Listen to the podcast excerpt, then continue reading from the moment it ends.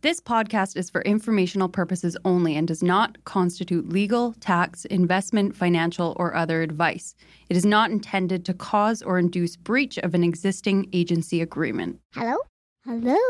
Hello? This is the Vancouver Commercial. Real Estate Podcast.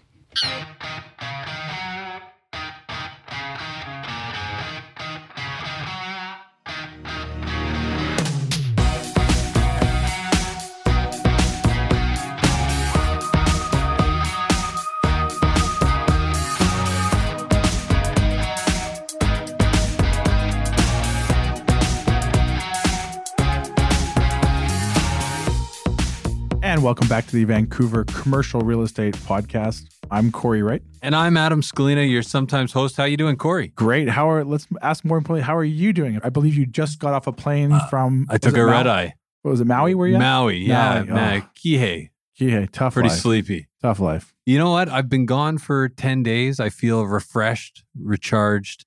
It was a long flight home. Yeah. Like you you've got two kids. Yeah. Right. Four and six. Yeah, four and six. Okay. So you're no stranger to this. Spring break, traveling spring break, the amount of kids on that flight and in every hotel and on the beach, like it's kind of like you need a vacation from your vacation. Like it's a little, it's intense. I believe There's it. a I lot of there's a lot of kids. There's a lot of screaming, but it's good to be home. Welcome back. Hey, thanks. Just in time for multiple offer Monday on some condo. yeah, yeah, exactly. Super fired up for today's show because we've got the mayor of Nanaimo on today. Yes. This is exciting. We've got Mayor Leonard Krog, and uh, he's a phenomenal guy. He's been mayor since 2018. Prior to that, he was an MLA. He was he's a lawyer by trade. Just an interesting guest to have on. We talk about everything about the future of the city in Nanaimo.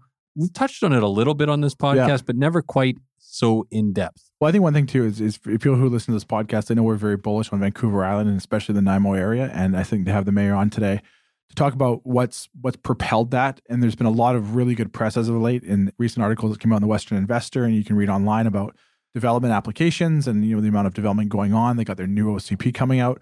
Nanaimo seems like they've they've really hit their stride as of late and they've got a great runway ahead of them. And there's a lot of excitement in the commercial real estate world and the development world about Nanaimo. So it was great to get Mayor Krog on today to talk all about what's going on over there. And also talks, he's very passionate about the city, which is great to see as a leader, Right. where he's he's enthusiastic about it. He wants to grow that city. He's passionate about what he does. So you mean great mayor at the right time for Nanaimo, it sounds like. Well, it's interesting because we we've talked before on the show about how the pandemic was kind of the steroid injection into the secondary markets in BC, right? Yep, yep. And now, like the reason your idea to try and get him on the show, which which is a great idea because you're looking at the OCP, right? Like Yep. you're you're looking at this as an opportunity, generally speaking, for commercial real estate investors to move into the area. Correct. Correct. And what what's exciting about the OCP for you? Well, I think one thing too is if you if you've been to Nanaimo, especially of late, and, and the mayor talks a little bit about it. You mean the downtown core of Nanaimo? Maybe he's a, I don't want to say it's behind its time is the wrong words, but now it's exciting, and Right. they're looking to bring density into certain areas. I think it will really revive some of those some of those slower areas. And we just you know we had Jacob Steiner on from Steiner Properties a few episodes ago where he talked Yep. all about their exciting project downtown Nanaimo. So you mean to see that densification come in and to see that there's some sort of excitement from the private sector now about that densification and where they're looking to put it and expand on it? I think it's a great thing, and you know we're we're extremely excited about it. From a, as a company standpoint, we're looking to have our office open there late 2022 or early 2023. We believe in that market so much, so I think having the mayor on today to sort of touch base on some of those key points and the decision making behind it, I think will give a lot of clarity to a lot of people that are reading into that.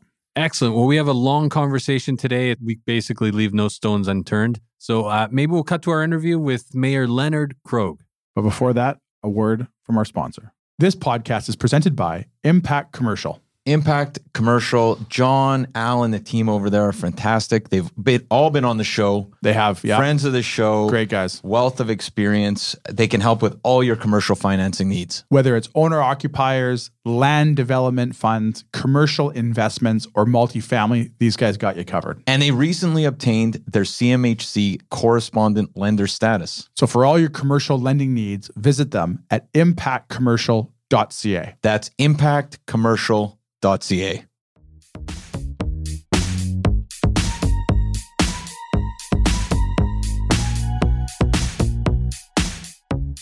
Okay, so we're here with Mayor Leonard Krog, Mayor of Nanaimo. How you doing, Mayor Krog? Excellent, thank you. It's spring, the sun is shining, and things are prospering in Nanaimo.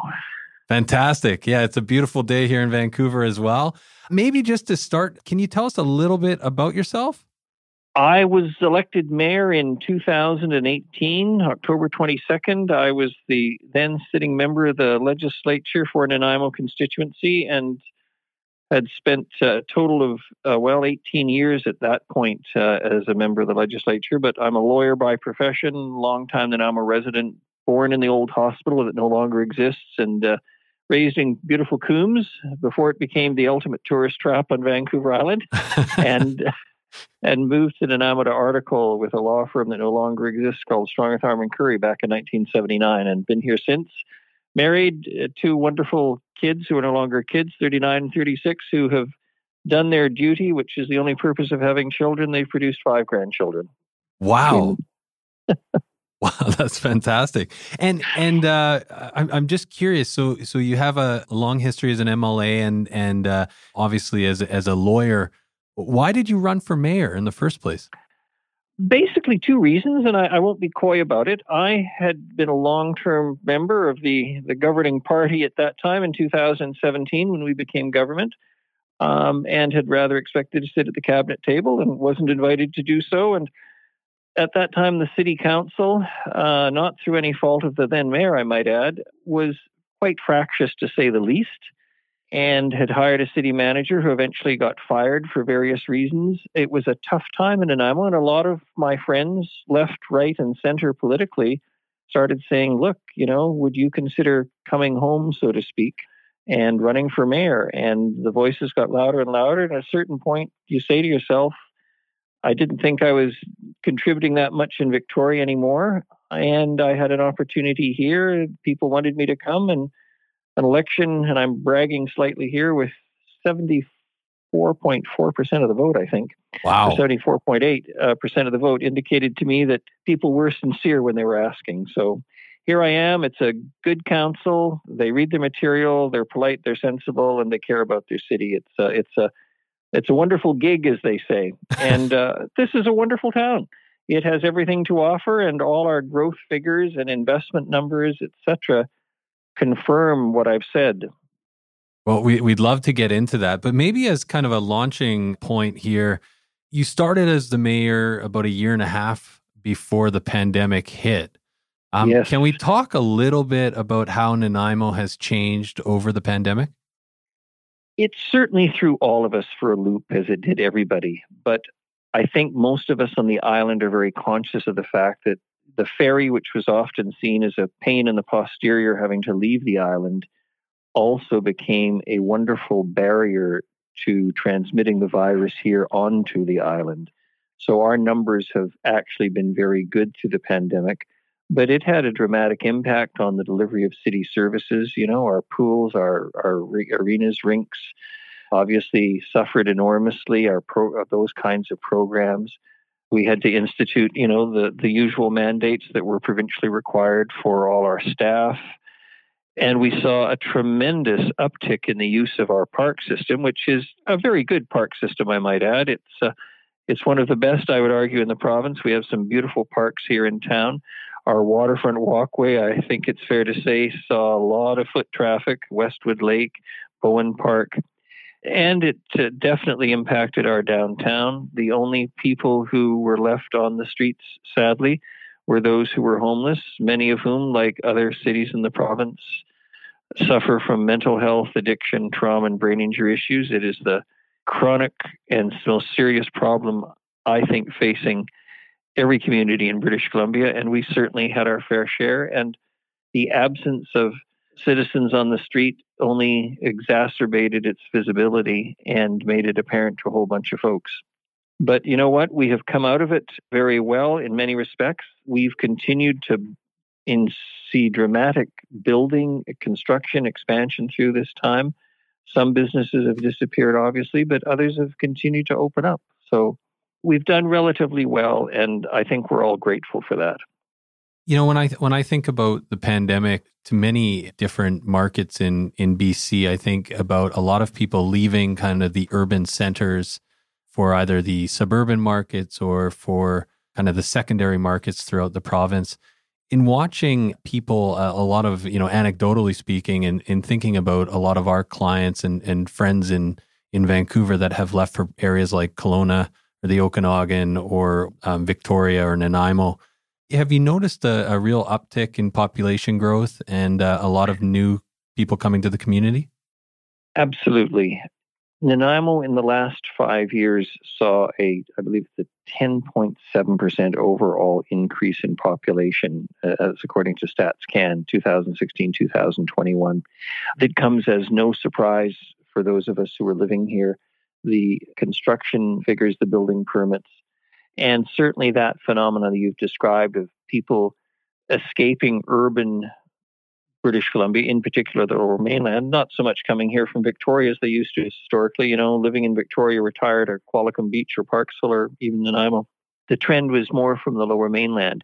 We already had a certain number of people who were commuting, some daily by ferry, not a lot, but some daily by ferry. Many people looking forward to the eventual arrival and launching of a uh, fast ferry, a foot passenger ferry downtown to downtown. But certainly, people, I think, in the last few years have discovered us. Nanaimo has a lot to offer, and, and my standard joke is that it's the job of every mayor to promote their community. The difference is when I sing Nanaimo's praises, unlike some other mayors, I'm telling the truth. we have much to offer, and we do it within the context of a city that has in fairness, from a city governance and the cost perspective of delivering services, too much geography and too few people. We have roughly now 102,000 people, we believe. You could stick, you know, a couple of Vancouvers in here quite comfortably. And so what that means is it has implications for delivery of, you know, water, sewer, garbage pickup, everything. I mean, it just it makes it more expensive than it could otherwise be but our taxes are still quite reasonable, relatively speaking. And, uh, you know, historic downtown, a regional hospital, Island University that tracks students from roughly 90 different countries, an hour and a half here in the ski hill at Mount Washington. Generally speaking, uh, quite often the highest snowfall of any ski hill in British Columbia. Lovely waterfront. You know, I mean, it's it's here. It's just here. Mayor, one of the biggest reasons we wanted to, to bring you on today as well is there's been a lot of excitement in the commercial real estate world and the development world about Nanaimo. Recently, yes. there was an article that came out in the Western Investor where they talked about, I believe it was 2019, there was about $445 million worth of permits issued. Last year was $271 million in permits issued. And this year, in this the first couple months, it was already 96 million. You talked a lot about what Nanaimo has to offer. Why does Nanaimo seem like it's taken such a huge swing upwards in the development community and the commercial real estate realm in the past couple of years? We know we developers are looking for property there now that maybe once weren't before, but why why now? I think now is driven by a number of factors, and some of them go back a little ways and they're international in scope. Clearly, over the last few years in this province generally, and, and Canada, but in particularly in British Columbia, we have seen a lot of investment from, from China, from Hong Kong, people who are, are looking for what I would call a generally safe haven or, or being able to keep one foot in North America and one, and one foot in the East. The cost of real estate in the lower mainland versus Nanaimo, the cost of real estate in Victoria as well, uh, quite prohibitive. Uh, the Port Authority in Vancouver, um, you know, doing their best, but they're pretty clogged there are a lot of ships anchored off Nanaimo waiting to get into Vancouver. And so you're seeing a shift from vessels unloading in Vancouver to vessels unloading in Nanaimo and then barging the goods across. That's becoming a bit of a thing. We we're doing that with Mercedes Benz. They have a, a plant here in town. The cars are arriving by ship. They're being cleaned up and then shipped out of Nanaimo to various dealerships in Western Canada that's a very good example of how that's working. And the other aspect of this, and, and any good business person appreciates this, your employees need places to live. Yeah. And most of us, want the white picket fence, and I don't say that sarcastically. Uh, we don't have a white picket fence at our house, but you know, the Krogs are a nice, happy suburban couple in Departure Bay. The possibility that you can have that is still quite real here in comparison to the lower mainland. And so, from an employment perspective, it's a lot easier to attract an employee to your business to work in whatever you're doing if they can afford what they see as their dream home or an affordable condo or whatever the case may be. And that's just a greater possibility here than it is in the lower mainland. Plus traffic, et cetera, et cetera. So it, it's not hard to understand why people are coming. And, you know, you, you get to a certain point, I think, in any community's history where people suddenly sort of wake up. I often say, and I don't mean this in a in a sexist way. I'll, I'll cross the genders here. You know, uh, you may have been the, the, the pimple faced kid or the wallflower in high school that nobody sort of noticed, and now you're 21 and your zits are gone, and and you look like an adult, and people go, oh wow, they're they're fairly attractive. Well, that's kind of I think what Nanaimo has undergone. We're not the poor cousin. We're not the coal town with the coal town mentality. And of course, that's not welcomed by everyone in the community. There are a lot of people who remember the good old quiet days when Nanaimo was downtown. There were no malls. You know, a, lot of folks used to make jokes about Nanaimo being mauled to death because we have Woodgrove, North Nanaimo Town Center, Country Club, Brooks Landing, which had a significant negative impact on the downtown, uh, which has worked hard at recovery. And so now we're we're seeing a community where our planning is in a general way based on the concept of, of nodes. In other words, we'll, we want the concentration around a Woodgrove, around a country club, around the hospital area, around the downtown, so that people can work and live in proximity to employment and services and goods without having to resort to the automobile. Now, can we talk about the new OCP that you guys have been working hard yes. with? I know we've I've had a chance to go through it and from a commercial real estate standpoint and stuff like that a lot of clients are now looking to acquire stuff in these areas where there's going to be increased density and stuff, even in the downtown core there. Can we talk a little bit about where that is and kind of what the vision behind that and what you foresee moving forward and how that OCP will roll itself out? Yeah, certainly. Uh, look, we call it Reimagine Nanaimo, and it's basically our opportunity to develop and shape the community for what we anticipate roughly the next 25 years. It's an integrated planning process that will ultimately lead to the creation of an updated official community plan, a standard required by law, and supporting a parks, recreation, and culture plan, an active transportation plan, a climate action strategy, along with support for advancing strategies on economic development and water supply as well. It's been a pretty massive undertaking. The first phase was gathering the ideas. We were focusing on sharing information, listening to communities, a lot of pop-up tents, a number of councilors. We were out there standing around waiting for or encouraging people to come up and tell us what they were thinking. The next phase, phase two, was exploring the options. It was focused on developing, discussing, evaluating potential options for how the community could achieve what we were starting to see as our shared vision.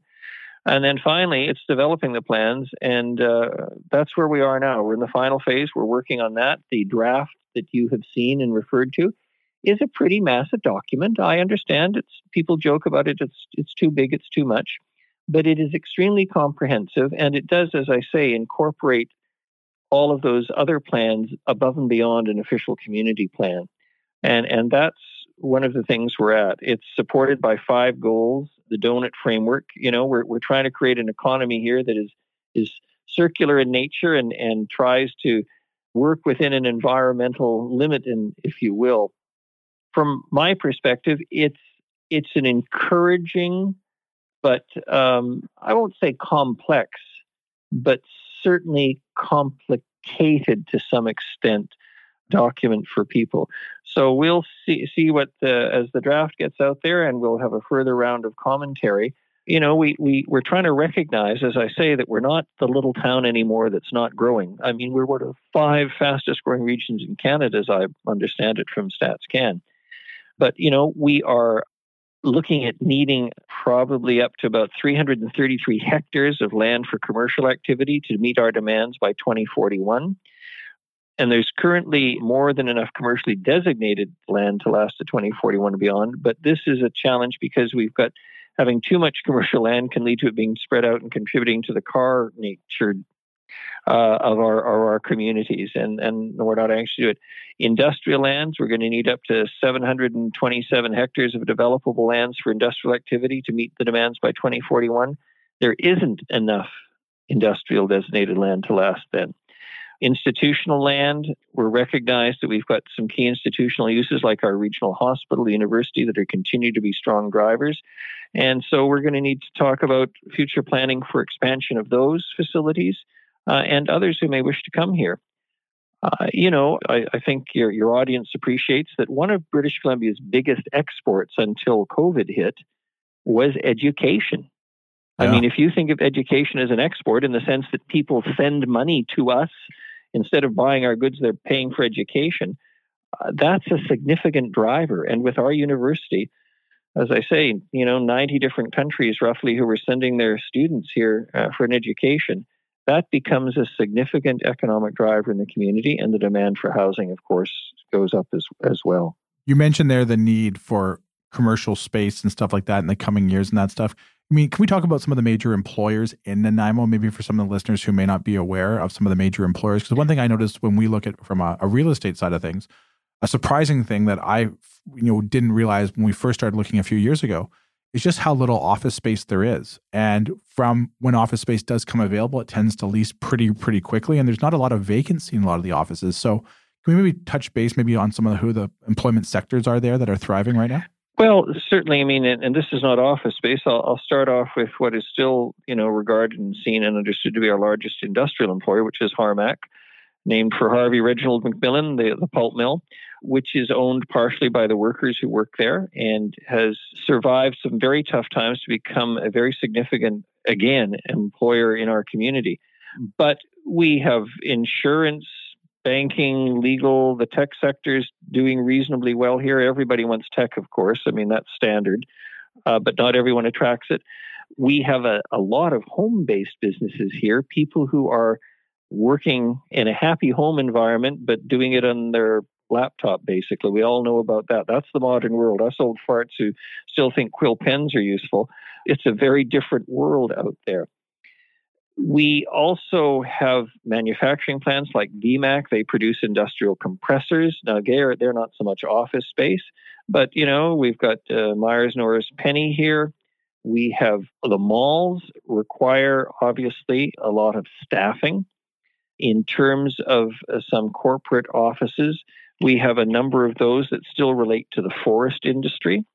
Notwithstanding that, you know, some wish to declare, for I think stupid reasons, declare the forest industry, you know, yesterday's news, it's still a significant employer and a significant contributor to our economy. But uh, we are seen as the the hub, if you will, was the old name for Nanaimo. Nanaimo was the hub city, and then it we it was graciously and gratefully changed by many the leadership of then Mayor Graeme Roberts to the harbor city, which has a very sweet uh, appeal to it but we are still the entrance and gateway, uh, I would argue, to Vancouver Island. You know, if you come to Victoria, chances are you're going to stay in Victoria and that'll be your trip. You'll see Butchart's Gardens and you'll go home. Uh, when you come to Nanaimo, Nanaimo is a genuine port city. We are the port of Nanaimo. Uh, we're not a harbor city. Uh, we are a port, just like Vancouver is a port, and therefore attracts that international traffic, and is the is the main drop off export point for goods uh, from Vancouver Island, including forest products, etc. So that again uh, is a significant employer and means that we are that gateway, that entranceway to the island, and will continue to be so. In thinking about uh, the pandemic and um, real estate prices specifically, we've seen the market in Nanaimo, the residential market, do uh, quite a run in the past, uh, call it 18 months or two years. Can we talk a little bit about how the city is uh, tackling affordability? The good news is that a previous council some time back basically put in policies in place. If you're building a single family dwelling in Nanaimo now, and they're obviously, those numbers are not what they used to be, chances are roughly 70% of them will have the in inevitable mortgage helper now. That was encouraged. And so we have been able to densify through new construction and provide accommodation for people that otherwise wouldn't have been available. In terms of affordability, you know, there's arguments, and I appreciate all the arguments left, right, and center from people around what is driving up the cost of housing and what's going to make it affordable. But I don't think you can get past some of the basics, and that is supply.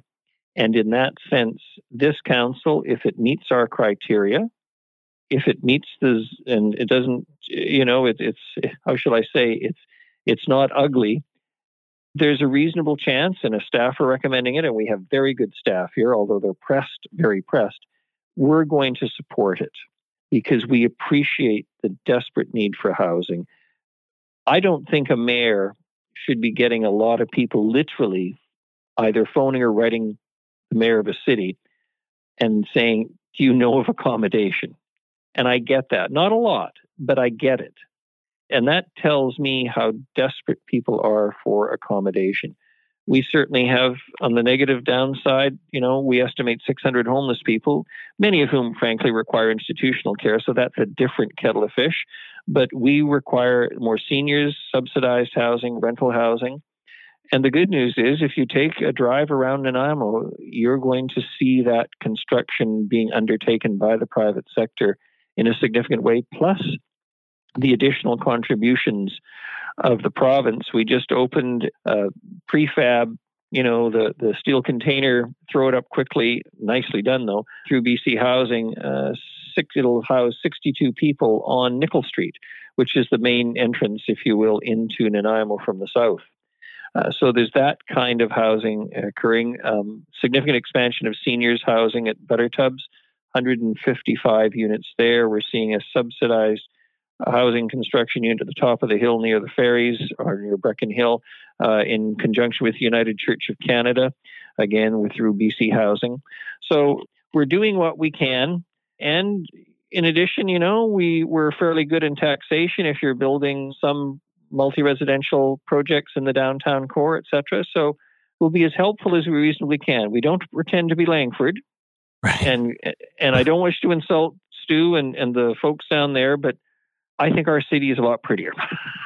and, and, we're very proud of it. And the designs that are coming through from the private sector and the kind of projects uh, actually, uh, I think they they look wonderful and they're providing that housing. I said it at council, and I, I mentioned it this morning when I was at a, a ribbon cutting for a, a new business opening downtown that's been open, but they sort of had their official thing this morning with me.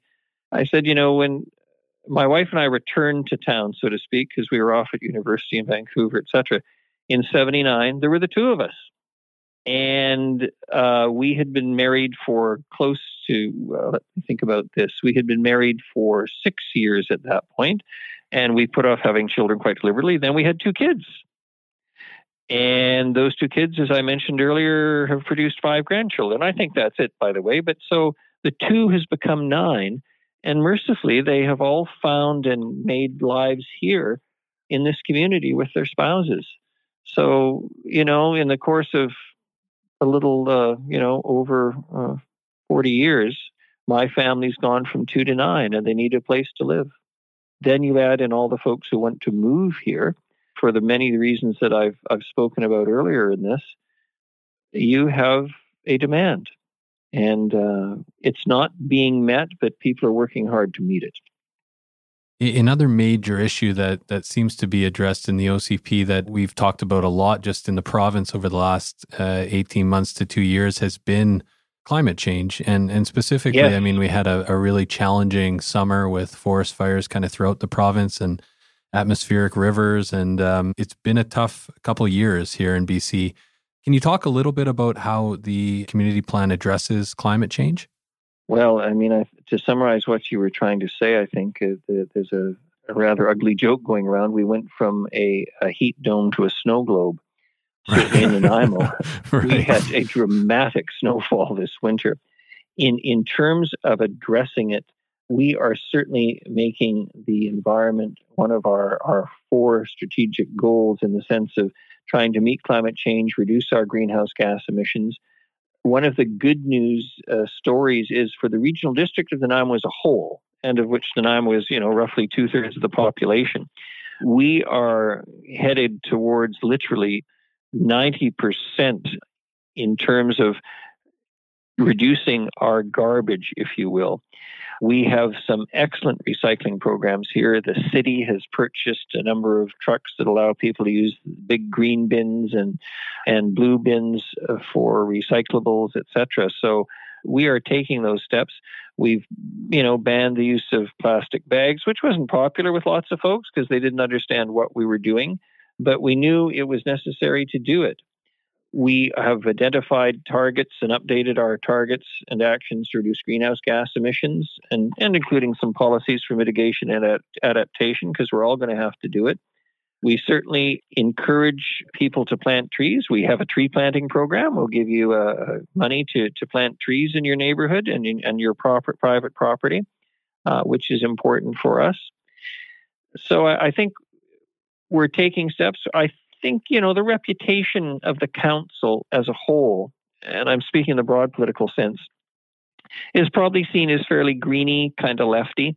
But at the same time, I think, and the numbers that we've talked about prove it, we're certainly not seen as a place that's discouraging people from investing. And let's face it, investors come to make a dollar, uh, but they build things and they provide employment. And my campaign pitch basically hasn't changed.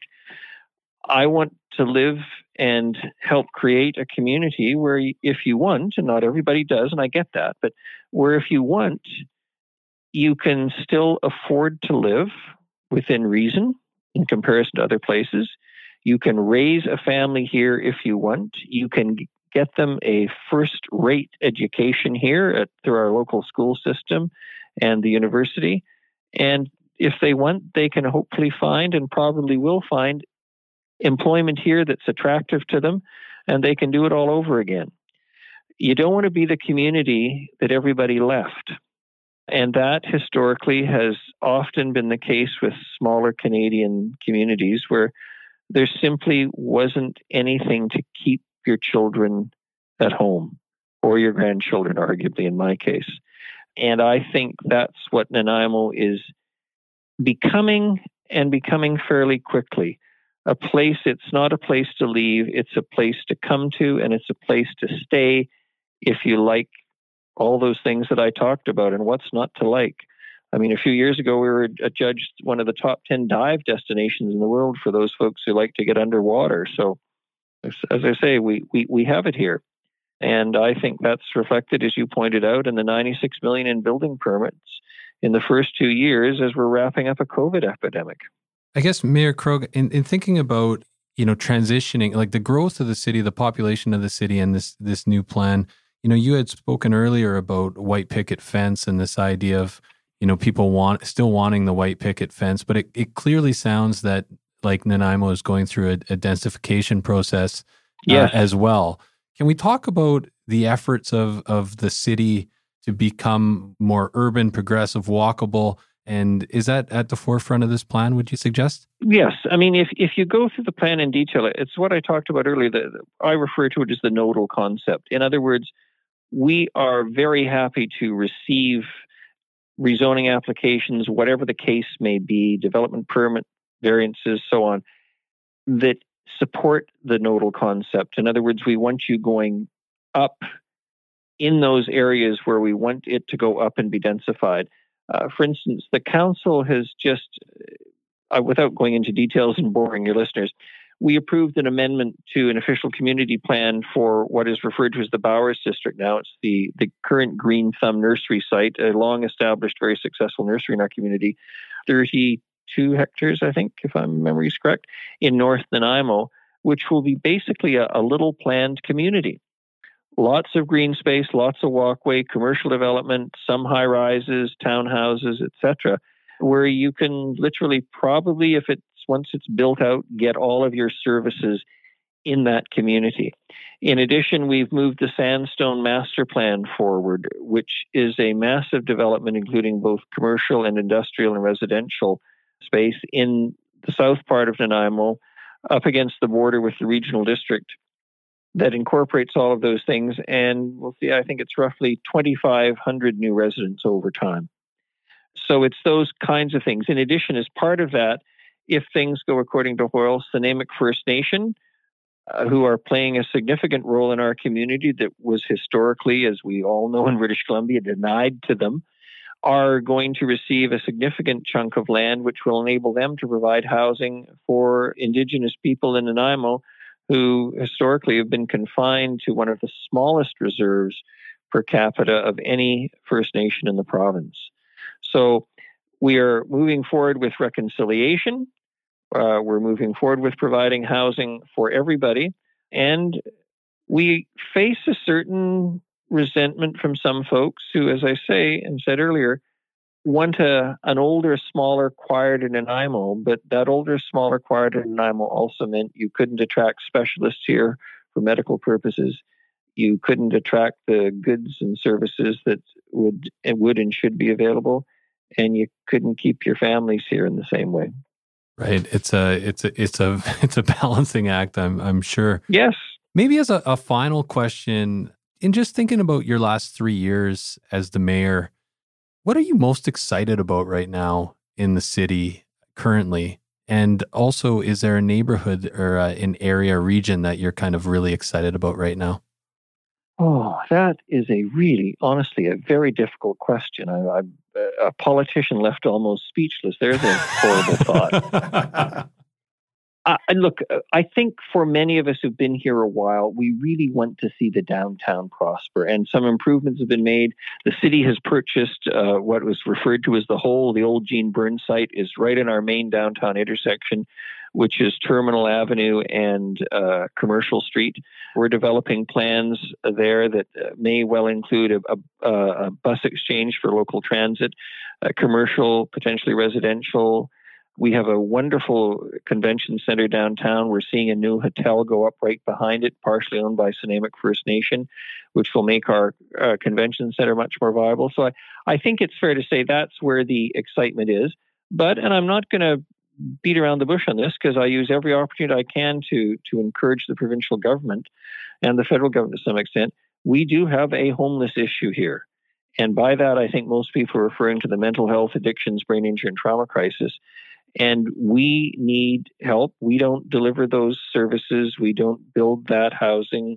We don't provide the counseling and supports. That's a provincial jurisdiction, and we need help there. But subject to that, as I say, historic downtown, lovely museum, and a military museum as well, which is quite unique in Western Canada and first rate and well regarded. We have lots of arts and culture. We have the beautiful Port Theatre. So I guess I'm saying the excitement is here. But the excitement is across the community. If you go up near the university, there's a certain amount of commercial development in the bottom of multi residential buildings, which is allowing students to have accommodation and create a, a, a, village, if you will, the university village concept. So there's honestly there's there's excitement everywhere. I uh, I think Nanaimo uh, was coming on to slowly, but much more rapidly now with the pace of growth that I talked about. Uh, was coming to a, a wonderful stage. It's a it's a great time to be here. And I know some will say, "Oh God, I wish that guy would shut up and stop encouraging people to come."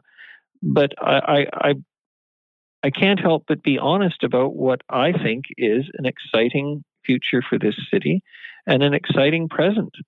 It's a great place to live. I'm delighted to be here and being mayor of this city is is an honor and a privilege. I think any political office is, but it's particularly an honor and a privilege.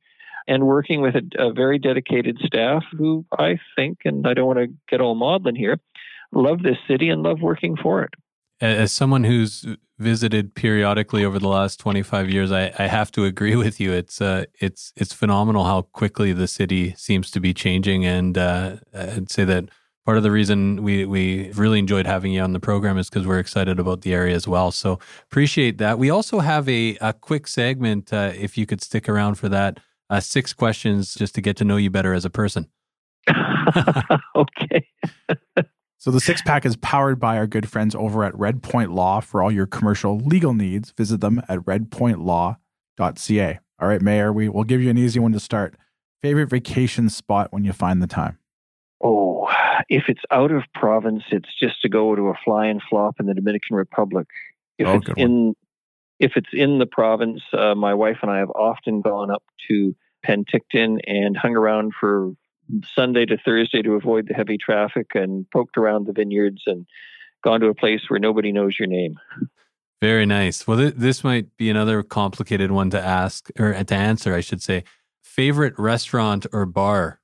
And you can pick a few if you want to plug them. well, the, the, the second one is easy. It's the Nanaimo bar. my my, I, I was going to say the Krog's bar hopping days are over.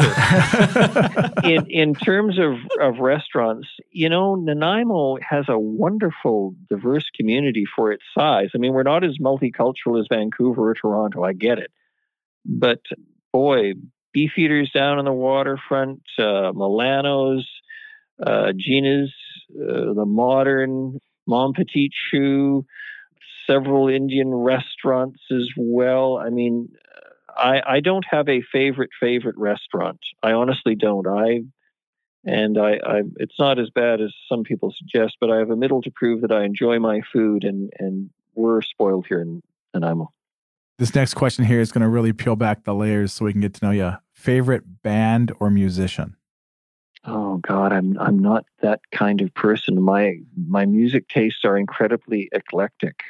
uh, I mean, I, I, I can play the, the the Royal Scots Dragoons bagpipes in the car and a CD as well as Cher and ABBA and Elton John. So I seriously, I am a, like my food taste in food. It's like my taste in literature and reading. I'm all over the place. I, I'm, I'm, I'm the guy who just wants to sample everything in the shop. Fair enough. Fair enough. Do, do you have a favorite book you could recommend our listeners? Well, I won't say it's a favorite book, but I've certainly been interested in reading. There are three books actually by Yuval Harari. I've recommended them to everybody. Uh, he's the one who wrote *Sapiens* and then *Homo Deus*, right. and then most recently *21 Lessons for the 21st Century*. I think he has some profound and interesting things to say. A few years ago, I was uh, very interested in reading *The Return of History*. A Canadian scholar, Métis PhD from the prairies, who uh, worked with the UN, uh, these are books that I think speak to the the rapid changes in the way we live and society in general. On the literature side, look, I, I still take at least one Dickens on a holiday. Uh, if I go in, I love to just sit on a beach and have a few drinks and read and go for a swim, and that suits me fine. But there's, you know, we have wonderful Canadian authors, you know, from Atwood and Shields and uh, all kinds of authors. I mean, we're just we're this country. I mean, I I, I don't want to go over the top here, but this country in my lifetime, and I'm going to be 69 next birthday, I think has gone through a real renaissance. I mean, I grew up in an era where Walter Gordon, the Liberal federal finance minister, was worried about Canadian nationalism, this country disappearing. We have blossomed, whether it's literature or the arts, culture, you know, the diversity of this nation, the, the, beacon we've become to the world in terms of a functioning multicultural democracy. We got it all. And it just so happens that if you come to Canada and you want a wonderful place to live, Nanaimo's at the top of the list, in my view. Last question for you favorite movie? Oh, golly. I do like a good comedy when I can get it. And I got to tell you, I think Planes, Trains, and Automobiles with oh, John Candy was fabulous. In terms of a favorite movie, you got to remember you're talking to a guy who's seen a lot of movies in his time. but like all all males, and I say this with all due respect to the concept of sexism, I've watched the Godfather series several times. Oh yeah, good one, good one. Nice. Good nice. One. Two good ones, and and we haven't had a John Candy uh, movie on this podcast I don't think we yet, have. which yeah, is amazing. first one, great so. choice. Oh, uh, where's their patriotism? Mayor, can you let us know maybe for all of our listeners where they can find out more about you and all, all these great things that are going on in Nanaimo? Go to the City of Nanaimo website. Pretty straightforward. And in terms of me, if they're interested in me, God forbid, they can Google me, and you can also go to the legislative BC Legislative website and listen to all my old speeches if you're that fascinated and your life is that dull. Well, Mayor, thank you, thank you so much for your time today. We we really appreciate it, and we just had Mayor Stuart Young from Langford on just a couple episodes ago, so I think he might be a listener. So you might want to watch your inbox there. He might, oh, might I, I. I, I expect it. I, I, I, I hear so much about Mayor Young and and uh, Langford from various folks who say, "Well, it, it's faster in Langford," and I always say, "Well, you know, fast isn't necessarily better, is it?" Yeah. So Yeah. something in Nanaimo. S- Speed before beauty, I think they say. Uh, Yeah. or we'll say. Um, excellent. Well, thank you so much for your time. And uh, yeah, we really appreciate having you on the program. A pleasure. Come anytime. Great, thank you so We much, love it. Mayor. We appreciate it. Take care.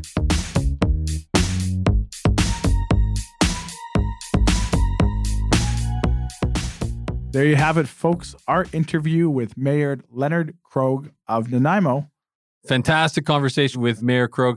Tons of useful takeaways. And I mean, I feel like it was funny. It was probably uh, 2020 or so when we had um, John Friesen, Yep. CEO of uh, Mission Mission, Group. Group, Yeah. on the Vancouver Real Estate Podcast, the sister show.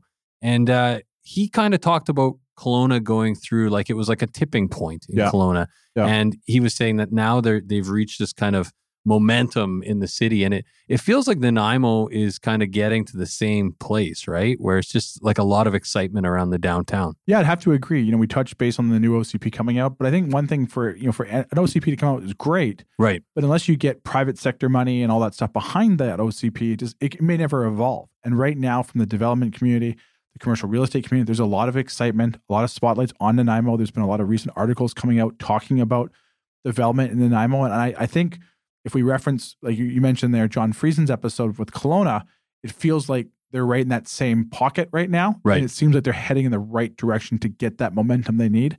And they're talking about areas that they're going to look to rejuvenate, revitalize, and regentrify, which I think is is you mean right on point right now with what's happening over there. And we touch a little bit too about, I mean, the the growth of the business community over there. Right. These people need jobs, and there's jobs coming to Nanaimo now that maybe otherwise weren't there that I think is really going to spur and continue with that growth. What are you hearing like in your networks? Because you obviously work with a lot of high net people that are are in commercial real estate. You're seeing, feeling a lot of people kind of a lot of a lot of interest in the area. I think one thing too is people. It's been harder and harder to sort of make money through commercial real estate in the lower mainland markets, mainly because the cap rates have become so low, which then you know take a much larger down payment to make work and cash flow. So people have been looking into these secondary and tertiary markets, and Nanaimo is one of those markets.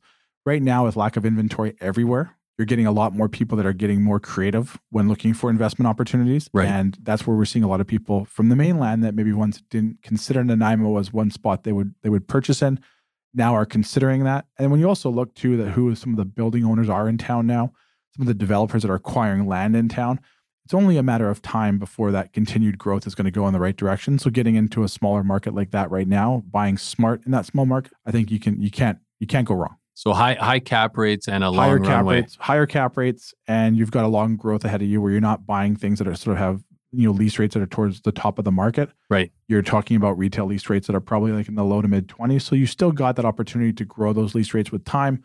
As gentrification comes in and more bodies come in, commercial lags and follows, that creates jobs. So couldn't be a better time, I think, to get into Nanaimo. So if someone's looking to invest in Nanaimo or any of the BC markets, Corey, how can they get in touch?